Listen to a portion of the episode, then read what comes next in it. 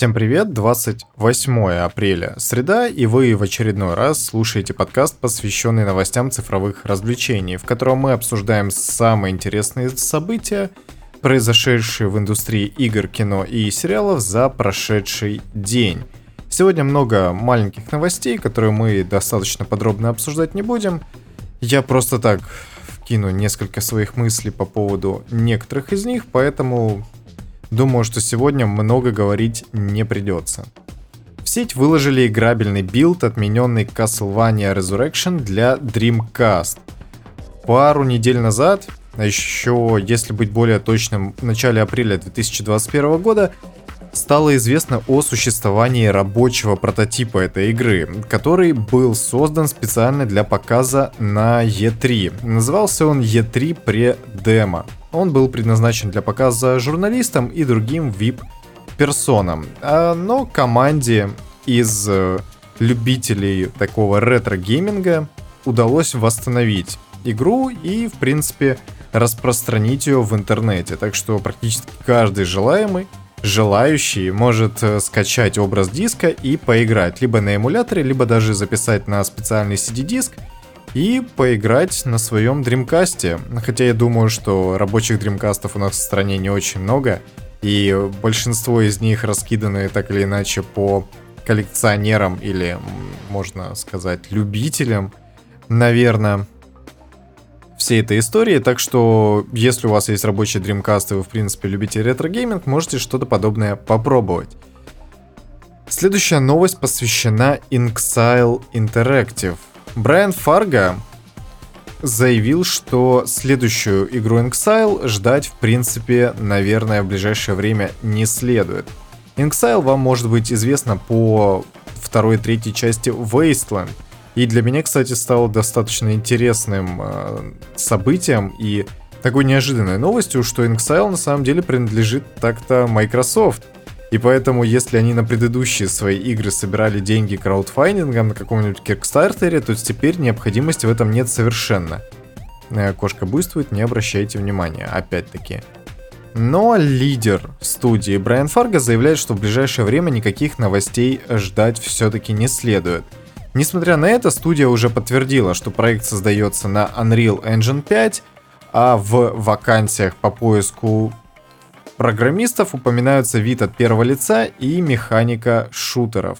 Что это будет дальше, пока что не совсем известно, потому что Inxile большую часть времени разрабатывала все-таки изометрические игры, по крайней мере, Wasteland 2 и Wasteland 3, именно вот об этом. Поэтому шутерная механика это действительно что-то новое для студии.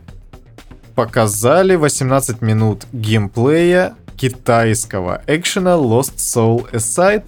И выглядит, конечно, это все неплохо, но как бы не впечатляюще. Если честно, если прям вообще ничего не знать, то это очень похоже просто на рескин Devil May Cry.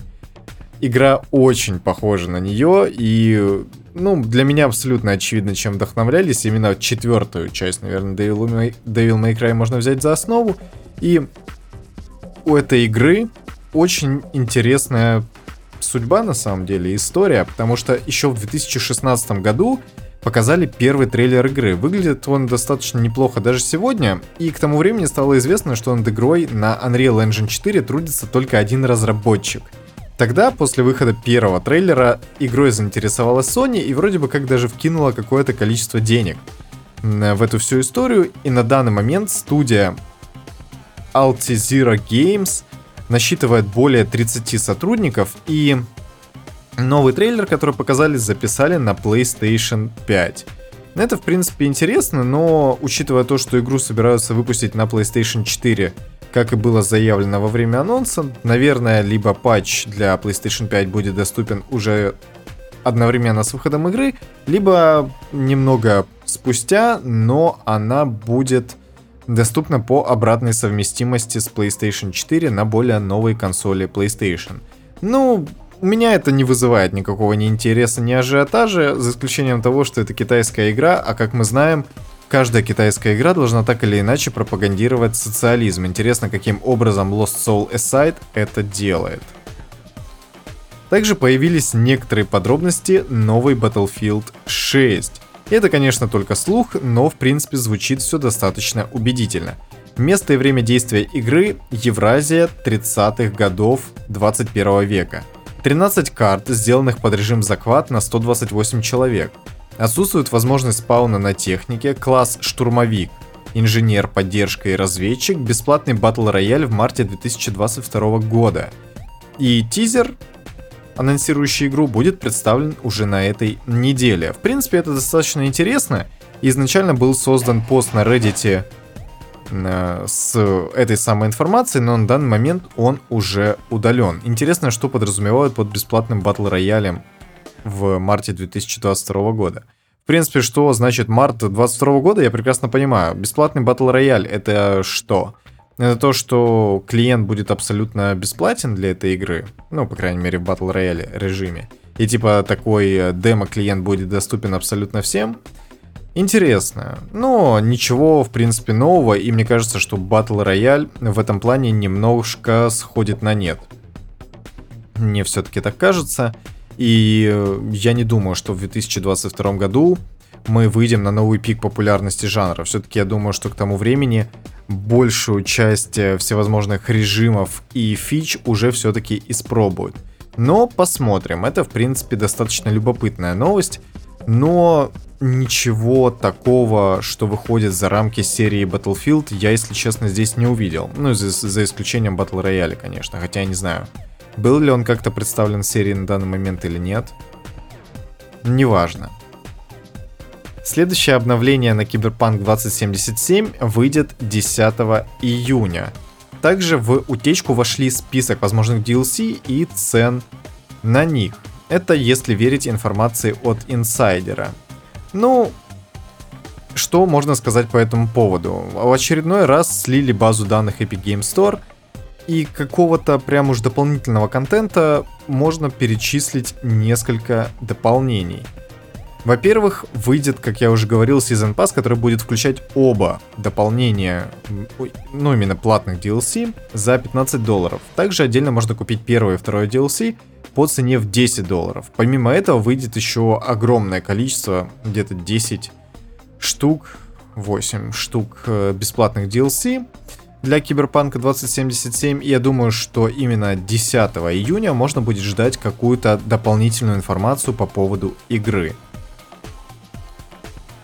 Охоту на Теостру и Хамелиоса. Детали обновления 2.0 для Monster Hunter Rise. Первый масштабный апдейт игра получит уже 28 апреля. Тут еще указаны некоторые дополнительные патчноуты, если можно так сказать, но пока игра не вышла на ПК и доступна только на Nintendo Switch, принципе, как-то ее дополнительно обсуждать все-таки, наверное, не стоит, потому что игра станет доступна на ПК только в 2022 году. То есть, наверное, спустя год после выхода на свече, который состоялся 26 марта. В принципе, следующее большое обновление будет доступно уже в конце мая. И, наверное, мы более подробно про Райс поговорим впоследствии. Но я, конечно, не могу этого обещать, потому что пока, пока версия недоступна, все-таки Monster Hunter Rise остается достаточно ограниченным удовольствием для владельцев Nintendo Switch. Показали также геймплей режима наемники из Resident Evil Village, и мне он, если честно, напоминает больше режим рейда. Игрокам дается 3 минуты, и за это время нужно убить как можно больше противников. Также вас будут перекидывать между картами, позволяя между ними совершить покупки у все того же герцога из основной игры. Время можно будет увеличить, за каждое убийство противника герой получит 30 секунд. Я посмотрел на трейлер, который показали, это геймплейный, гейм, геймплейный трейлер. Не выглядит это, конечно, ну, так, в принципе, интересно. Шутерная механика работает вроде бы как неплохо, но как это будет непосредственно в самой игре, все же непонятно. Почему-то в комментариях пишут про не очень качественную стрельбу из Resident Evil Village, но я не понимаю, откуда они могут это знать. Возможно, в демке что-то было в этом плане показано, и как-то игроки остались недовольны именно шутерной механикой, но я никаких поспешных выводов делать не буду, и поэтому мне будет интересно все-таки самостоятельно поиграть и сделать какие-то выводы. Но конечно, я очень рассчитываю на то, что в этом режиме будет локальный мультиплеер, э, точнее, онлайн-мультиплеер, онлайн-кооператив, вот, вот так. Потому что все-таки в соленовый рейд выглядит, точнее, наемники выглядит как просто набивание очков. И это не то чтобы очень интересно, да, ставить рекорды это, конечно, прикольно, но все-таки подобное развлечение доставляет удовольствие очень ограниченному количеству игроков. И все-таки в кооперативе на четверых или хотя бы на двоих позволж... позволит привлечь дополнительное внимание и все-таки освежить этот режим. Также Capcom отложила релиз Resident Evil Reverse до лета. Изначально игра должна была выйти 7 мая. Я напоминаю, что Reverse это мультиплеерное ответвление от серии, которое посвящено PvP сражениям игроков друг с другом. И да, там, конечно, стрельба от третьего лица, и выглядит это, конечно, немного коряво, как в том же Resident Evil 5 или 6. Там я не могу сказать, что именно стрельба самая классная удобная геймплейная механика. Но пока что, да, отложили до лета, и я не думаю, что это какая-то проблема на самом деле. Потому что реверс для меня не выглядит вообще хоть маломальски интересным, несмотря на то, что его вроде бы как дают за делюкс издание Вилледжа, по крайней мере в Стиме. Я могу ошибиться, но вроде бы так это и работает. Не очень интересно. Отчет GOG за 2020 год. Э, практически в два раза выросла чистая выручка, а также база пользователей на 208%. И это, конечно, очень прикольно, потому что GOG достаточно любопытный магазин, который все-таки немного отличается от Steam и EGS. И что самое интересное, ему даже не пришлось покупать эксклюзивы. С другой стороны, было бы интересно узнать, насколько сильно подобный рост аудитории зависел от э, выхода Киберпанка 2077, который состоялся в декабре. Но с другой стороны, все-таки Киберпанк не был эксклюзивом именно Гога, поэтому пользователи могли его покупать где только хотели. Например, у меня Киберпанк именно в Стиме. Но, тем не менее, это очень здорово. Также меня отдельно радует, что лаунчер Galaxy от GOG тоже растет, и его аудитория увеличилась на 805%, то бишь в 8 раз. Я напоминаю, что GOG Galaxy это такой лаунчер, который позволяет объединять в себе все практически сервисы цифровой дистрибуции. То есть вы можете купить игру какую-то в Steam, в EGS, в GOG, и запускать все игры, которые у вас есть при возможности подключения различных аккаунтов именно из GOG Galaxy. То есть это такой себе мега-лаунчер, который соединяет в себе все другие аккаунты, даже с PlayStation Network. В принципе, это достаточно хорошо, несмотря на то, что я сам не активно пользуюсь GOG Galaxy, он у меня все-таки установлен. И учитывая то, что сейчас недавно мне пришлось поставить еще и Ubisoft Connect, я думаю, что я все чаще и чаще буду пользоваться э, GOG Galaxy. Но пока что он все-таки не очень э, меня привлек к себе, но все же рост это хорошо. Тут еще другая статистика была из э, расширенного отчета CD Projekt, но come on, в принципе все остальное я уже перечислил. О, прикол, в Гоге можно купить, кстати, Metal Gear и Metal Gear Solid 2. Так вот оно что. Слушайте, вот тогда это достаточно интересно, если там есть все три Metal Gear Solid, которые хорошо работают при этом. В принципе, на GOG нужно прям обратить внимание. Интересно, а тройка есть? На четверке, понятно, нет, потому что четвертая серия Metal Gear это все еще эксклюзив PlayStation 3. И даже на PlayStation 5 по обратной совместимости ее нельзя активировать, потому что на PlayStation 5 нет обратной совместимости с тройкой, но такое. Также есть еще один интересный слух про Ubisoft. Студия готовит игру с кодовым названием Incursion. Возможно, это шутер, и он, возможно, оптимизирован для Xbox Series X или S. А это значит, что подобная игра которая еще, естественно, не анонсирована и даже финального названия не имеет, прямой кандидат на Xbox Game Pass. Окей. Вальхейм воссоздают Хогвартс, и тут на скриншотах уже показали поле для Квидича, и лачугу Хагрида, и даже некоторые залы, и даже два крыла, насколько я понимаю, Хогвартса. Выглядит это, конечно, очень интересно. Ну, что я могу сказать? Аудитория Вальхейма, возможно, самая созидающая аудитория из всей игры индустрии вообще в принципе. Это очень здорово. Также появилась статистика по онлайн-кинотеатрам в России. Кинопоиск HD и Иви – лидеры по количеству платных подписок в первом квартале 2021 года. На них доля Иви и Кинопоиск HD составляет 21%. И это не учитывая бесплатные подписки, которые раздают за какие-то там бонусы, ништяки, вот это все. То есть это количество платных подписчиков. И в принципе это достаточно хорошо.